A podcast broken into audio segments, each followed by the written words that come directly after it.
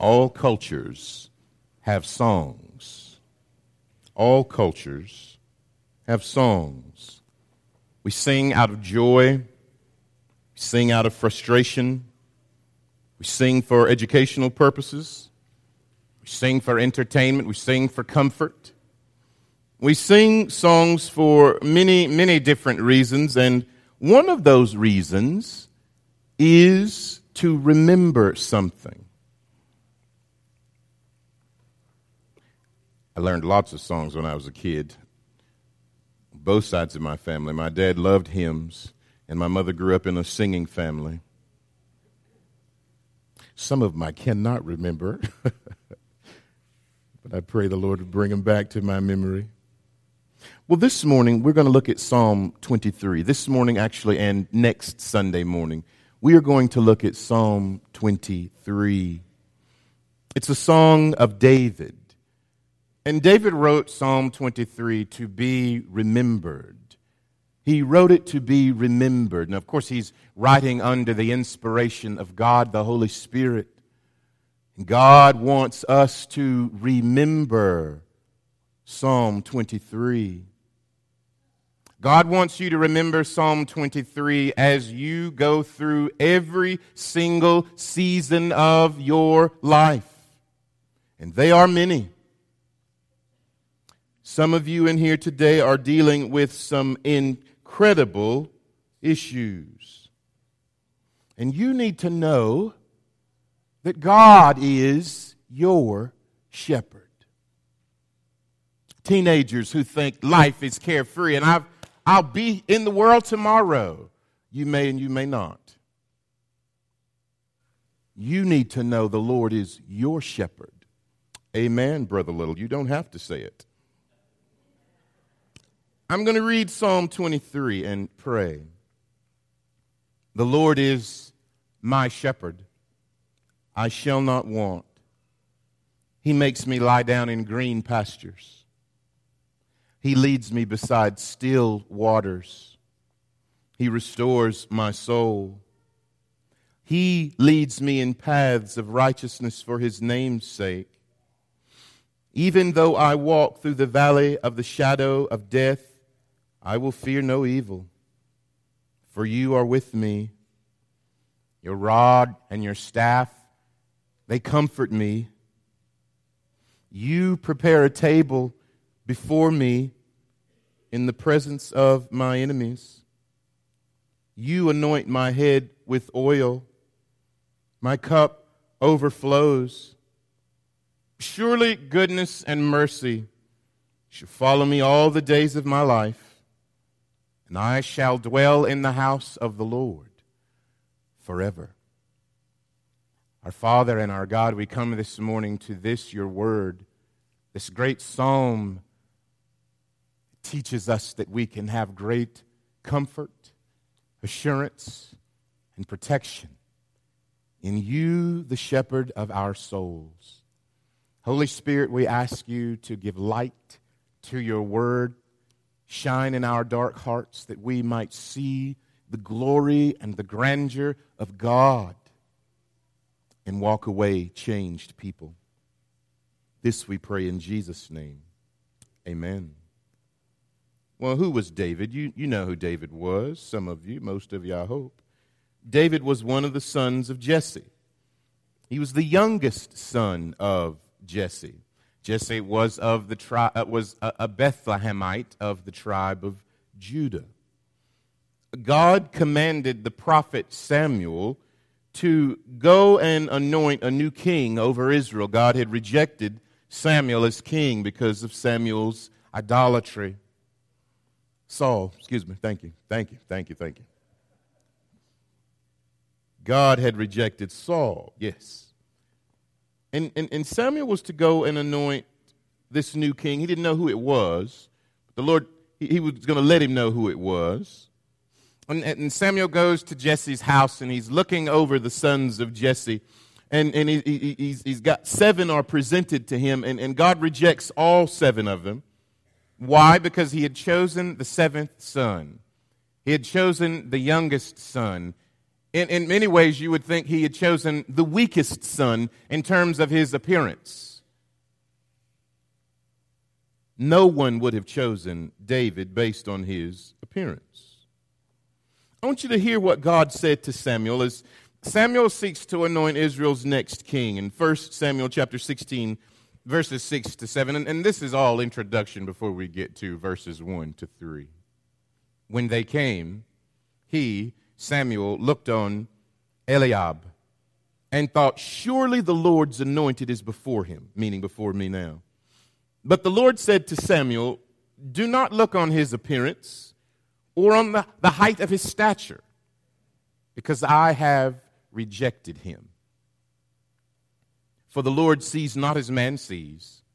Man looks on the outward appearance, but the Lord looks on the heart. I'm going to say that again. But the Lord looks on the heart. Remember that. Remember that. You live in a world, I live in a world where the heart is being educated in ways you don't even know it's being educated every single minute of the day. The Lord looks on the heart. I also want you to hear the conversation between Samuel and Jesse at the point where Samuel inquires of more sons, because God has said, not, this, not, not any of these. 1 Samuel 16, verse 10. And Jesse made seven of his sons pass before Samuel. And Samuel said to Jesse, The Lord has not chosen these. Then Samuel said to Jesse, Are all your sons here? And Jesse said, There remains yet the youngest, but behold, he is keeping the sheep. Samuel said to Jesse, Send and get him for we will not sit down till he comes here. And he sent and brought him in. Now he was ruddy, reddish, and had beautiful eyes, and was handsome. And the Lord said, Arise, anoint him, for this is he. He is keeping the sheep. Where was the youngest? The one you never would have expected. Where was he? He was keeping the sheep. Israel is at war with the Philistines. They need a champion to go forward, and it's not Saul. And God has anointed a new king, and he was very, very young. And, and what was he doing? he was out keeping the sheep. David wrote Psalm 23, Psalm 23 under the inspiration of the Holy Spirit. Uh, David knew God in such a way that he likens God to an ancient Near Eastern shepherd. David, of course, had been a shepherd as a young man. He knew sheep. He knew them very, very well. I don't know sheep, and I don't know them very, very well. I've seen them, but I don't know them. He was well acquainted with their weaknesses. It, David possessed firsthand knowledge of their needs, of every need that they had. He had to meet that need. Well, who are the main characters here in Psalm 23? Mm, God and people. God and people. In Psalm 23, David writes about God. He sings about God. Remember, it's a song. In Psalm 23, David, he, he, he writes about men, women, boys, and girls. He sings about men, women, boys, and girls. David, he writes about the relationship between God and God's people. This is why I love Bible study. Now, y'all forgive me for my little tangents here. When you dig, you find so much. Now, this morning, we're only going to deal with three verses this morning. And there's so much more that we could deal with in those three verses, but we can't, don't have time. But here, David writing his experience with God. And God has plans for this word, not just for David, but for Israel and for all of us. And when we have passed off of the scene, Psalm 23 will have great meaning for those who come after us about the relationship between God and God's people. Those who know God as God and master of everything. That's what Psalm 23 is about. In Psalm 23, the Lord is shepherd, and God's people, we are sheep. Notice in this psalm, never once do you see the word sheep. You ever notice that? it's not there.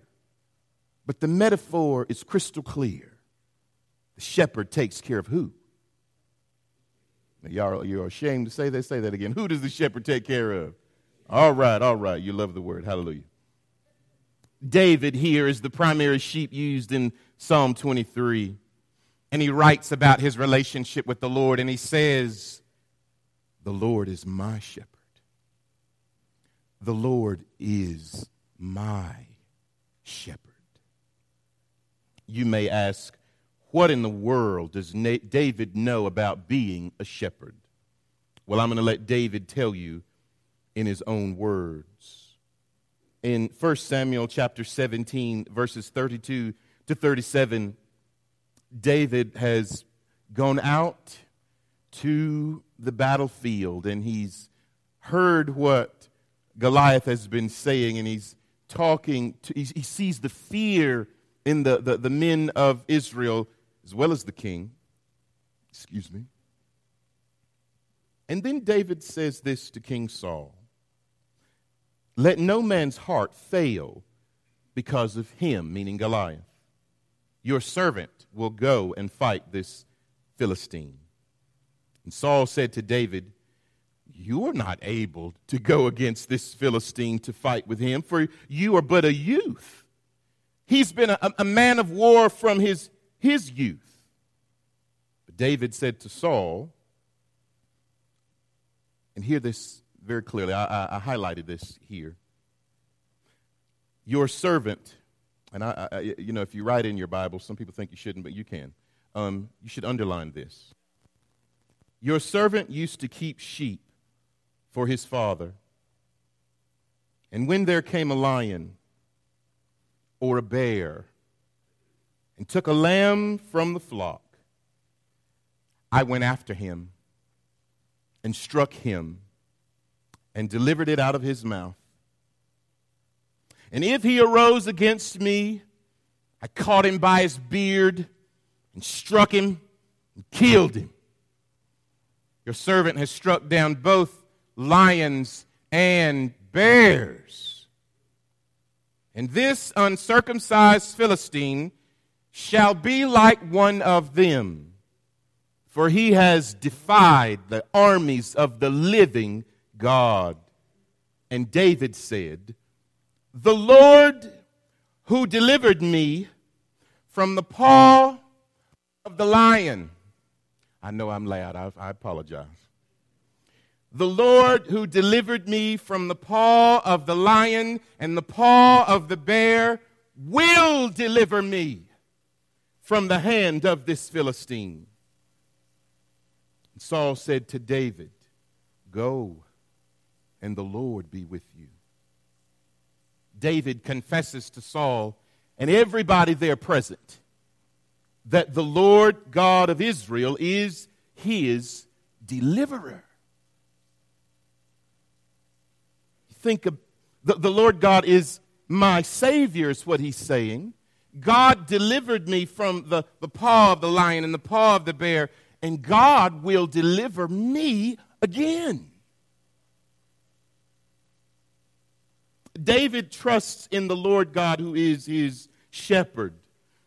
The Lord is my, my, my shepherd. Do you know that?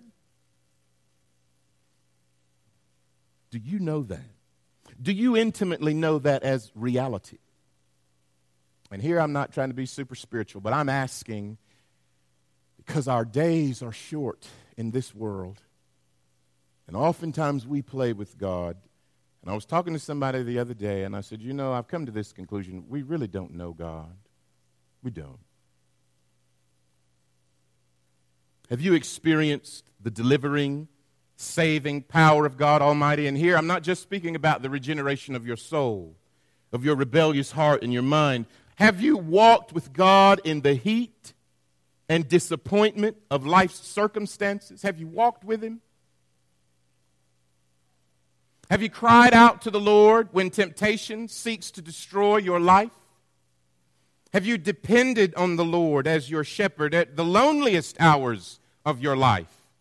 When it seemed like God was absent? When it felt like God did not care about you or your situation? Have you walked with Him? David says, and I could just imagine here this young man standing before this great army. They have to think he's a lunatic. He's not been to war. He doesn't know war. He doesn't know the politics of war. He doesn't know how to fight. Are you kidding me? Lions and bears? Now, I, I would have mad respect when I heard him say that lions and bears, because I would run the other way. But David says, and I imagine with great confidence, because he's depended on God in difficult times. The Lord who delivered me from the paw of the lion and the paw of the bear, the Lord who delivered me. He will deliver me again. The first thing I want you to hear this morning is the Lord is your shepherd. We, he's your shepherd. He's your shepherd. David, what do you mean? Holy Spirit, what does this mean? The Lord who called the stars and the planets into existence. He spoke them into being, Hebrews tells us. Those blazing, bright balls of fire and energy, perfect giant spheres. I was reading an article just a few, few days ago of uh, uh, uh, uh a new uh, satellite had been sent to the sun and it was able to get closer than has been in times past. And they discovered new information they didn't even know about the sun. God has them suspended in the heavens by God's appointed gravity. They remain in their place. They are telling the glory of God, the scripture says. That same Lord who made the stars and planets, this beautiful planet we sit on right now, you know, we're not, it's spinning, going around the sun as well, and we're not f- flung off into space. I often wonder if people actually sit and really think about that. You know? I mean, we've got everything to be able to live. In almost eh, eh, insignificant little us on this planet, and the Lord is taking care of us, the just and the unjust. That same Lord is your shepherd. This is possessive language. This means this is truth you can own. You can, you can hold on to this. You can cling to this fact as promised from God Himself. The Lord is your shepherd. The second thing I want you to see is the Lord, your shepherd, provides for His people. The Lord leads and He guides you, His son, His daughter. The Lord leads you. He tends to your needs. He, he does that even though you don't always acknowledge that.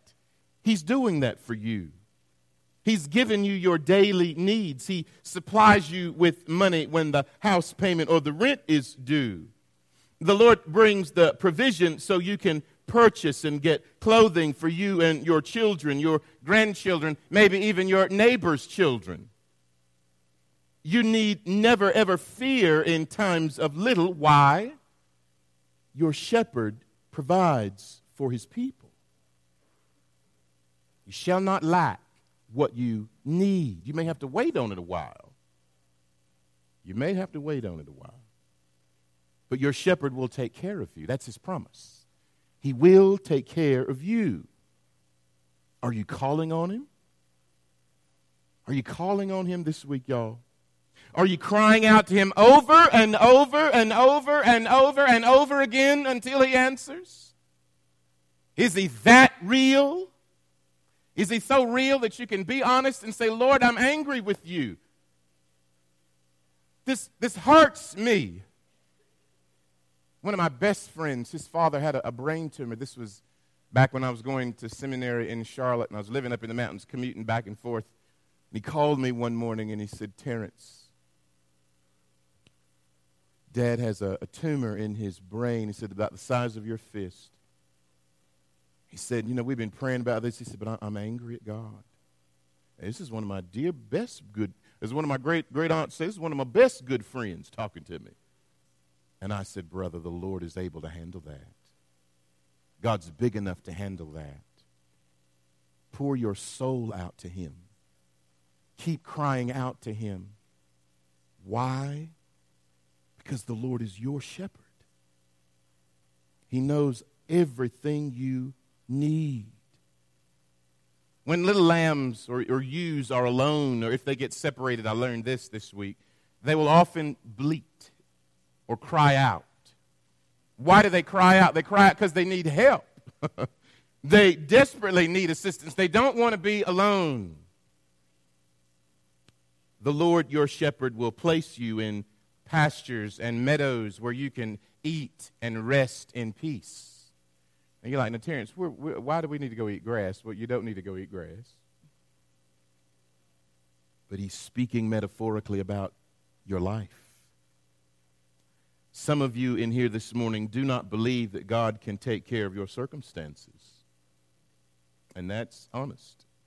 Uh, you may believe that you are having to cope with hard times all alone. You may be despairing in hopelessness this morning.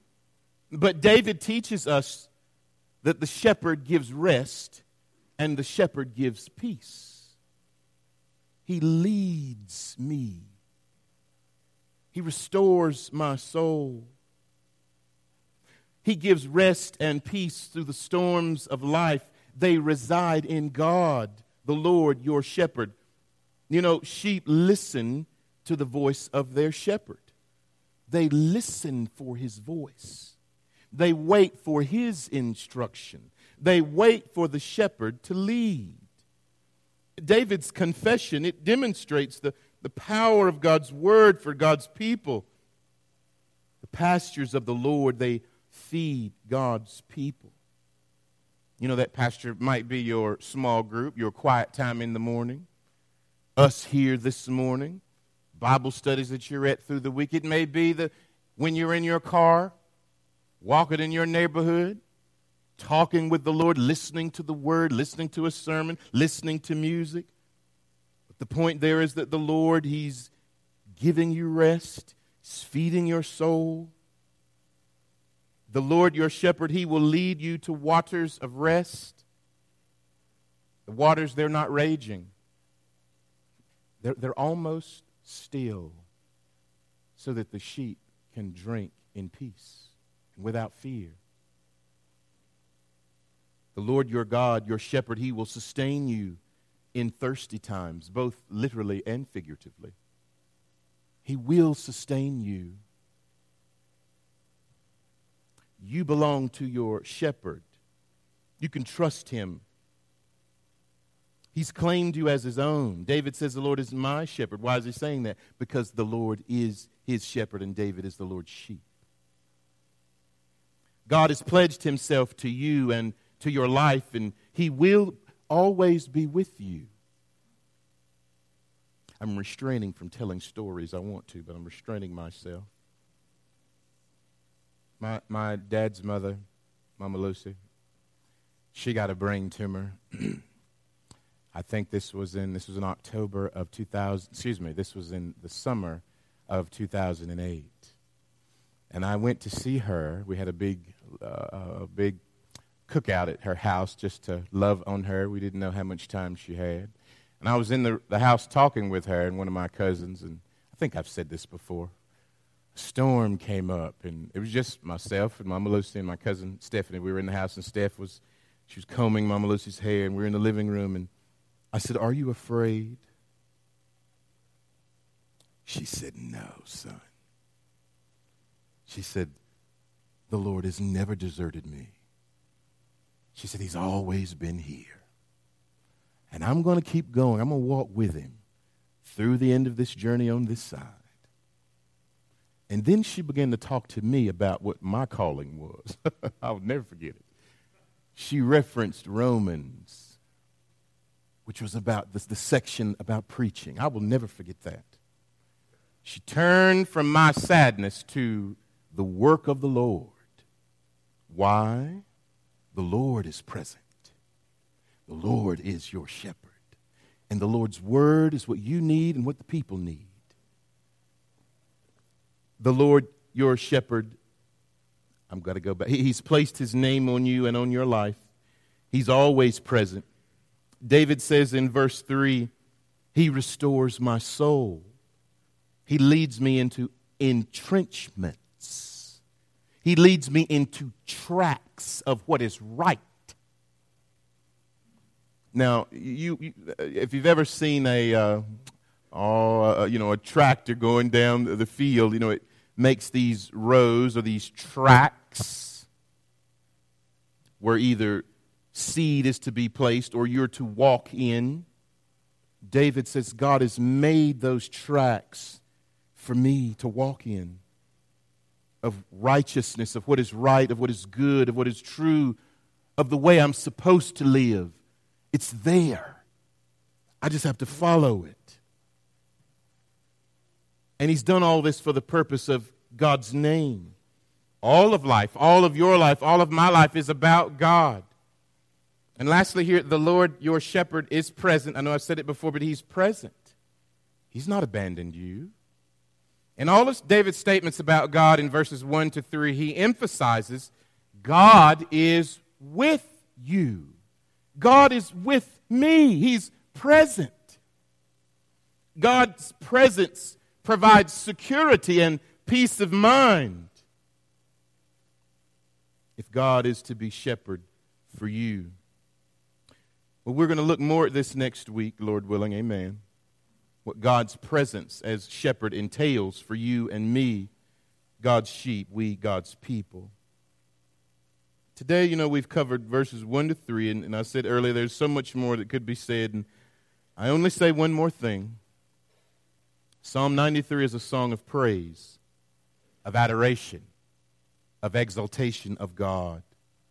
The song sings of God's goodness, of Him being provider and protector, and one who is always present. And you all, this is good news. This is good news for you. This is good news for me. This is good news for those outside, those in your family. You may be scared to talk to, but it's what they need. They need to know that the Lord is my shepherd. They need to know that the Lord is their shepherd. Would you pray with me?